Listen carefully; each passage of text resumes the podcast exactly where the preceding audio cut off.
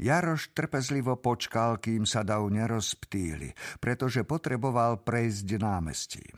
Na východe sa nad strechy domov dvíhali veže kostola svätého Mikuláša s nezvyčajnými striežkami v tvare šišakov. Hej, vitám!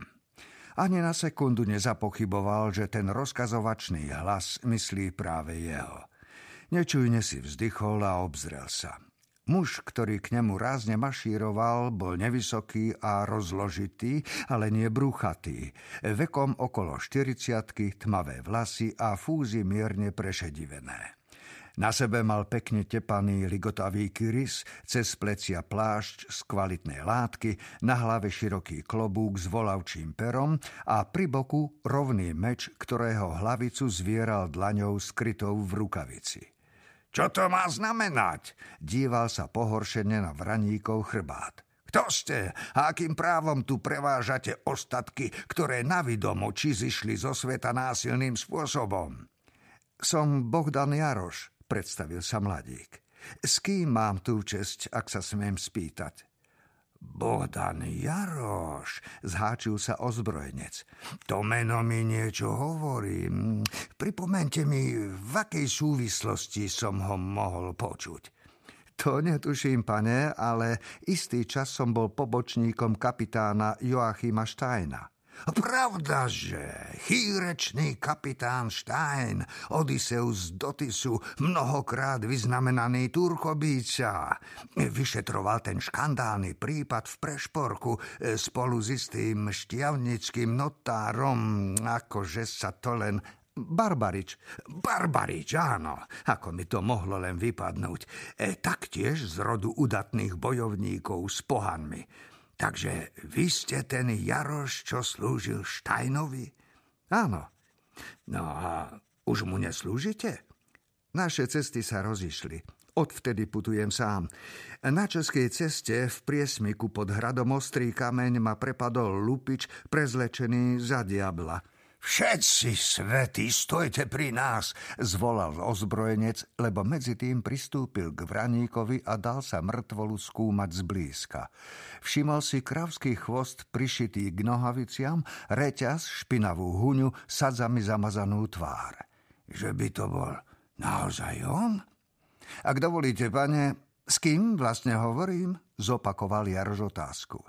Juraj Šanta, meský kapitán. Seržant zvesil zo sedla vrece a vybral z neho baranicu s prirobenými rohami. Šantovi vyletelo obočie až kam si pod klobúk a len len, že neurobil krok späť. Na môj dušu je to tak. Korlácky čert. Aspoň tomu všetko nasvedčuje. Mnohí verili, že je ozajstný. Ale mnohí nie. Inak by na ňo nevypísali odmenu. Pravda. Vraj vychádzal na zboj z akejsi diery v skalách pod hradom, lebo je tam brána do pekla.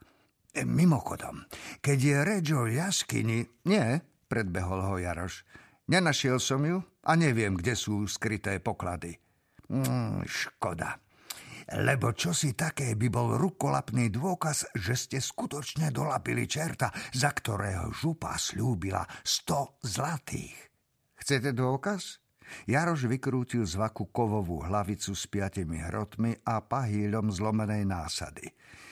Týmto sa ma pokúsil prebodnúť. Sto hromov, to sa o ňom veru povrávalo, že nabodáva pocestných na vidli.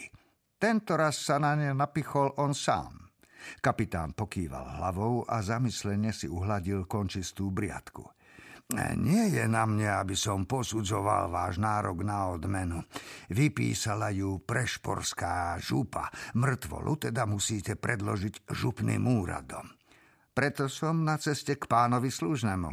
E, jeho osobne tu zastihnete len zriedka.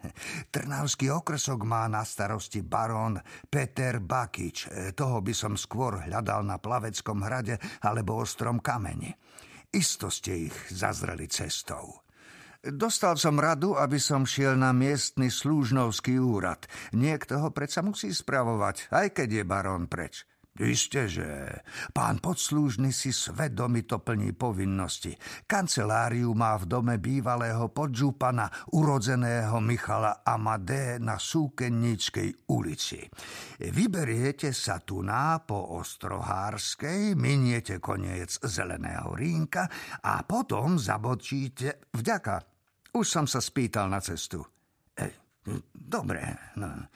Odprevadil by som vás a ešte s vami čo to prebral, ale musím sa zúčastniť vyhnania tých svetokrádežníkov. Takže sa len rýchlo spýtam, mienite v Trnave pobudnúť? E, kam máte vlastne namierené? Nemám jasný cieľ. Jedna možnosť je návrat k vojsku. Čiže hľadáte obživu. Možno, možno aj nový domov. Dá sa to tak povedať.